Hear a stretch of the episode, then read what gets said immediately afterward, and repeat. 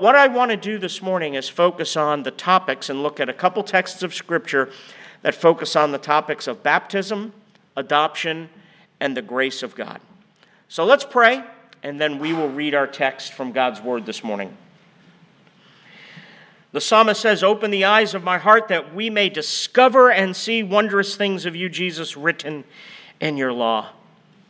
And I would pray that you would truly open the eyes of our hearts, that we would see and be confronted by the grace of God, and that we'd be transformed and changed by the grace of God. Father, illumine us and teach us by your Spirit. In Jesus' name, amen. If you are able, I'd ask you to stand one more time for the reading of God's Word, which we are going to read out of two passages of Scripture Genesis chapter 17, verses 7 to 12 and Matthew chapter 28, verses 18 through 20. And I will establish my covenant between me and you and your offspring after you throughout their generations for an everlasting covenant, to be God to you and in your offspring after you. And I will give to you and to your offspring after you the land of your sojourning, all the land of Canaan for an everlasting possession. And I will be their God and God said to Abraham, As for you, you shall keep my covenant, you and your offspring after you throughout their generations. This is my covenant which you shall keep between me and you and your offspring after you. Every male among you shall be circumcised. You shall be circumcised in the flesh of your foreskins, and it shall be a sign of the covenant between me and you. He who is eight days old among you shall be circumcised. Every male throughout your generations, whether born in your house or bought with your money from any foreigner who is not of your offspring. And Jesus came and said to them, All authority in heaven and on earth has been given to me. Go therefore and make disciples of all nations, baptizing them in the name of the Father and of the Son and of the Holy Spirit, teaching them to observe all that I have commanded you. And behold, I am with you always to the end of the age. Friends, this is the word of the Lord. You may be seated. I'm actually going to focus largely on Genesis 17, but I included the Matthew 28 reading for one reason this morning. You know, this passage of Scripture in Matthew 28 is often called the Great Commission, and it's the mission Jesus gives to his church that as you are going, meaning as you are living your life, what we do, we are to be in the process of making disciples. In other words, pupils, followers, learners of Jesus.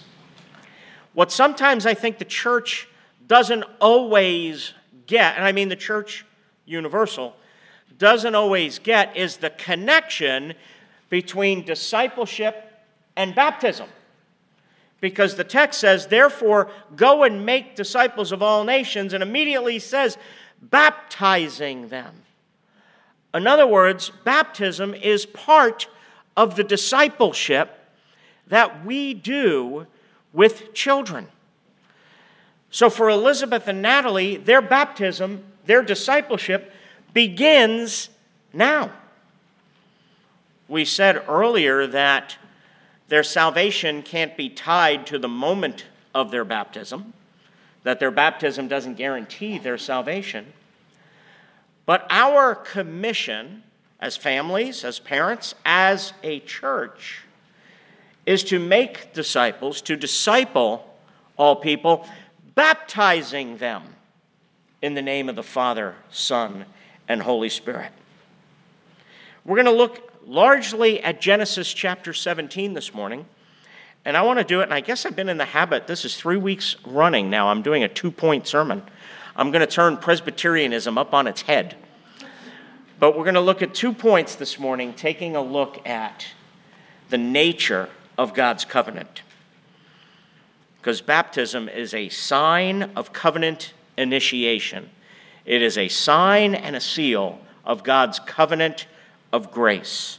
So I want us to look at the definition of baptism, or the definition of the covenant, and the drama of the covenant. The definition of the covenant and the drama of the covenant. Okay? So, starting with baptism, we said baptism is a sign of covenant initiation, it's entrance into God's visible people. And in the Westminster Shorter Catechism, question 94, it asks the question, What is baptism? And it says, Baptism is a sacrament wherein the washing with water in the name of the Father and of the Son and of the Holy Ghost doth signify and seal our engrafting into Christ and partaking of the benefits of the covenant of grace and our engagement to be the Lord's.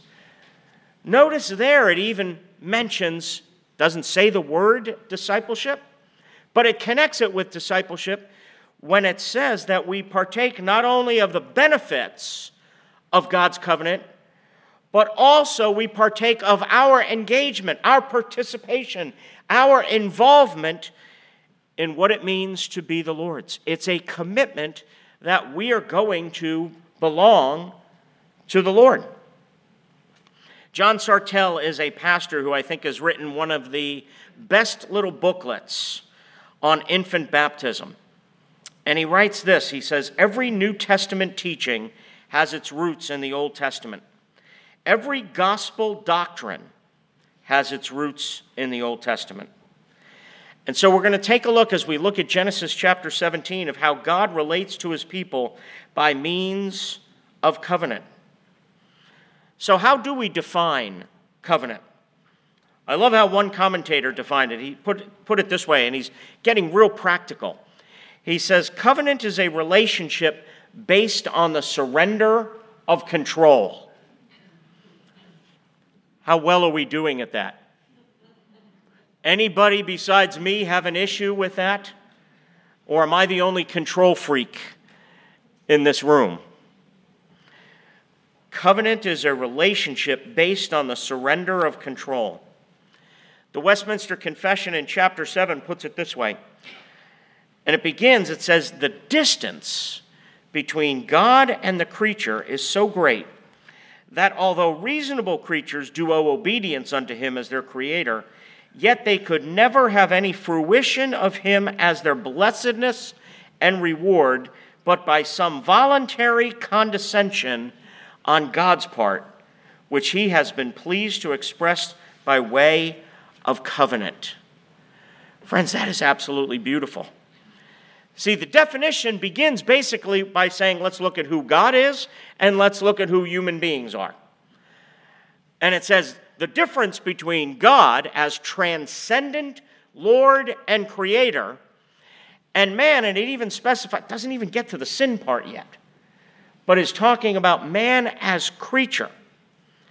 That the massive difference between the nature of God as creator and mankind as creatures is so huge, the chasm is so deep and so great, that unless God condescended to us, Picture that, stooped down. He could never, ever communicate with us.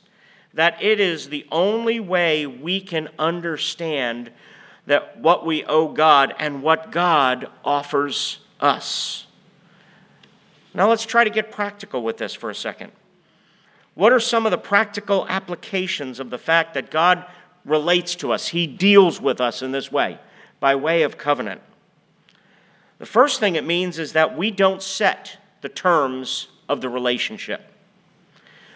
We can't pick and choose what to believe and what not to believe. We don't set the terms of the relationship. Now, this certainly flies in the face of our contemporary culture. Our society says it's okay to be religious, it's okay to be spiritual, it's okay to say that you believe, but don't you dare impose your spirituality or your religion on me. I will choose my faith, you choose your faith. There are numerous ways to get to God, and you don't tell me how to go about doing it. See, the important thing, according to today's society, is not what you believe, but that you believe. And this flies right in the face of what we see here the nature of God's covenant is that we don't set the terms of the relationship. Look at several places throughout the text Verse 7 says, I will establish my covenant as an everlasting covenant between me and you. Verse 9, as for you, you must keep my covenant. And verse 10, this is my covenant with you. The covenant is initiated by God, it is established by God, it is set up by God, and it is administered by God. It is how God administers his kingdom. And as such, we don't get to pick and choose what to believe, what to obey, and what to listen to. That's the first application. Look at what else. Look at verses 7 and 8 and what is the heart or essence of the covenant. I will establish my covenant as an everlasting covenant between me and you and your descendants after you for the generations to come to be your God and the God of your offspring after you. The whole land of Canaan, where you are now an alien, I will give as an everlasting possession to you and to your offspring after you, and I will be their God. The heart of the covenant is that God will be our God and we will be his people. The essence of the covenant is relational, that we belong to God and he pledges himself to us. I don't know about you, but I think that's utterly amazing that this God who had to stoop down and condescend so much just so we could understand, that we could communicate, says that the essence of this covenant relationship is that God stoops down and says, I pledge myself. You will be my people, and I will be your God. See, God offers relationship and communion and intimacy and knowledge of Himself. See, one of the places that absolutely, when I go back, and each year we do our Spruce Creek Bible reading and go back and read the Bible, and there's a reason I like to do that. There are different things you pick up on. One of the scenes out of the garden that I love, and this is pre fall, before Adam and Eve fell into, into sin, is that there's a small part of the text that's so easy to miss that says, God was walking in the cool of the evening with Adam and Eve. I happen to think that is utterly cool. That it's like after dinner and sports center, God and the man and the woman go out and take a walk together. That to me is unbelievably cool and shows the kind of God we worship and the kind of God that we serve. That this is His nature. His nature is to love and to relate and to give of Himself and to want to commune with His people. That it was only after sin, after we took control rather than surrendering control, and determined to choose right and wrong for ourselves, that we were exiled from the garden the way back guarded by cherubim wielding a flaming sword, and we were alienated from this relationship. That we were alienated from this love and communion that we still need because we were still built for it and created for it. And one of the implications of this is that there can be no such automatic acceptance by God. There is no just come as you are and God automatically accepts you on our terms. Our sin drives us away from God. As Isaiah puts it in Isaiah 59 Surely the arm of the Lord is not too short to save, nor his ear too dull to hear. In other words, he's powerful enough. But the next phrase begins with the word but. But your iniquities, your sinfulness, your taking control of your own life have separated you from our God. Your sins have hidden his face from you so that he will not hear. And this leads us to the drama of the covenant. Covenant, by definition, means relationship. God will be our God and we will be his people. But the drama of the covenant is our sins drive us away and separate us from God. How is this drama resolved. That brings us to our next point. See, do any of us meet the demand of the covenant? The answer is absolutely not. This is the drama. Look with me at verse 10. This brings us to the next thing God tells Abraham to do. In verse 10, we read, This is my covenant with you and your offspring after you, the covenant you are to keep. Every male among you shall be circumcised. You are to undergo circumcision, and it will be the sign of the covenant between me and you. For the generations to come, meaning into the future, every male among you who is eight days old, so not yet believing, right, must be circumcised, including those born in your household or bought with money from a foreigner, those who are not your offspring. So look at this progression. Look at the text and what it's saying. Abraham was now to undergo something, he was to undergo circumcision. Circumcision was the sign of God's covenant relationship and it was a sign involving cutting, just like the cutting of the animals back in Genesis 15. See, back in Genesis 15, there, the curse of the broken covenant was symbolized by animal carcasses, demonstrating the destruction that would come upon a covenant breaker. God had, had Abraham kill these various animals and put them each facing each other. And the idea is it communicates the fact that if you broke the covenant, you would then end up what happened to the animals would happen to you. Except one thing happens in Genesis chapter 15 it's God Himself who passes between the pieces, communicating the fact that He Himself would pay for the breaking of the covenant. See, here's the sign applied to Abraham. Applied to Abraham, it says, just as God in human flesh, Jesus fulfilled the picture of Genesis 15, here as the ultimate seed, the offspring of Abraham, Jesus fulfills the picture of Genesis 17. Jesus was cut off or circumcised for our sin. As such, he fulfills the demand of the covenant, thus solving its drama. It is only by his being cut off that we can be included. See, we broke the covenant, and Jesus got the curse.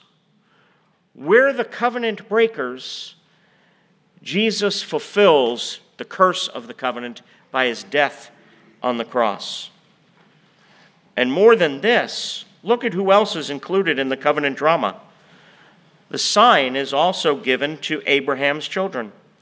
They were to receive the sign of the covenant to show them that they were part of the covenant people, that they also belonged to God. Which, of course, raises the natural question does receiving the sign of the covenant mean that they were automatically saved? And as I mentioned earlier, the answer to that is no. All you have to do historically is look at the example, for instance, of Ishmael. Ishmael received the sign, he was circumcised, yet he showed no evidence of a heart renewed by grace. And the same goes for baptism that replaces circumcision in the New Testament as the sign of covenant initiation. Baptism is given to someone from the outside, just like circumcision. It is given to our children just like circumcision. Baptism signifies, just like circumcision, the need for a heart change. But just like circumcision, baptism does not save. It is a sign and a seal pointing to Christ, showing the need to look in repentance and faith to Christ because baptism, like the Lord's Supper, is a means of grace. It shows us and it applies to our hearts. Real grace is conferred to our lives, sealing the benefits of what it means to partake in the redemption of Christ. I love how this one French Reformed modern baptismal blessing goes. I think it sums it up very beautifully. And it says the following it says, For you, God made the world. For you, he came into the world as a baby like yourself. For you, he lived, he died, and he rose again. And for you, he's coming again. The story is not yet your own, but we will tell you the story until one day you make it your own. So, church, we are to pray not only for Elizabeth and Natalie, but also for James and Larissa that they tell their girls this story every day of their lives. And we need to remember we took a vow to assist the parents in the upbringing of these children. So we need to make sure we are telling and living this story both to them and before them all the days of their lives. For this is what it means to make disciples, baptizing them in the name of the triune God. Let's pray.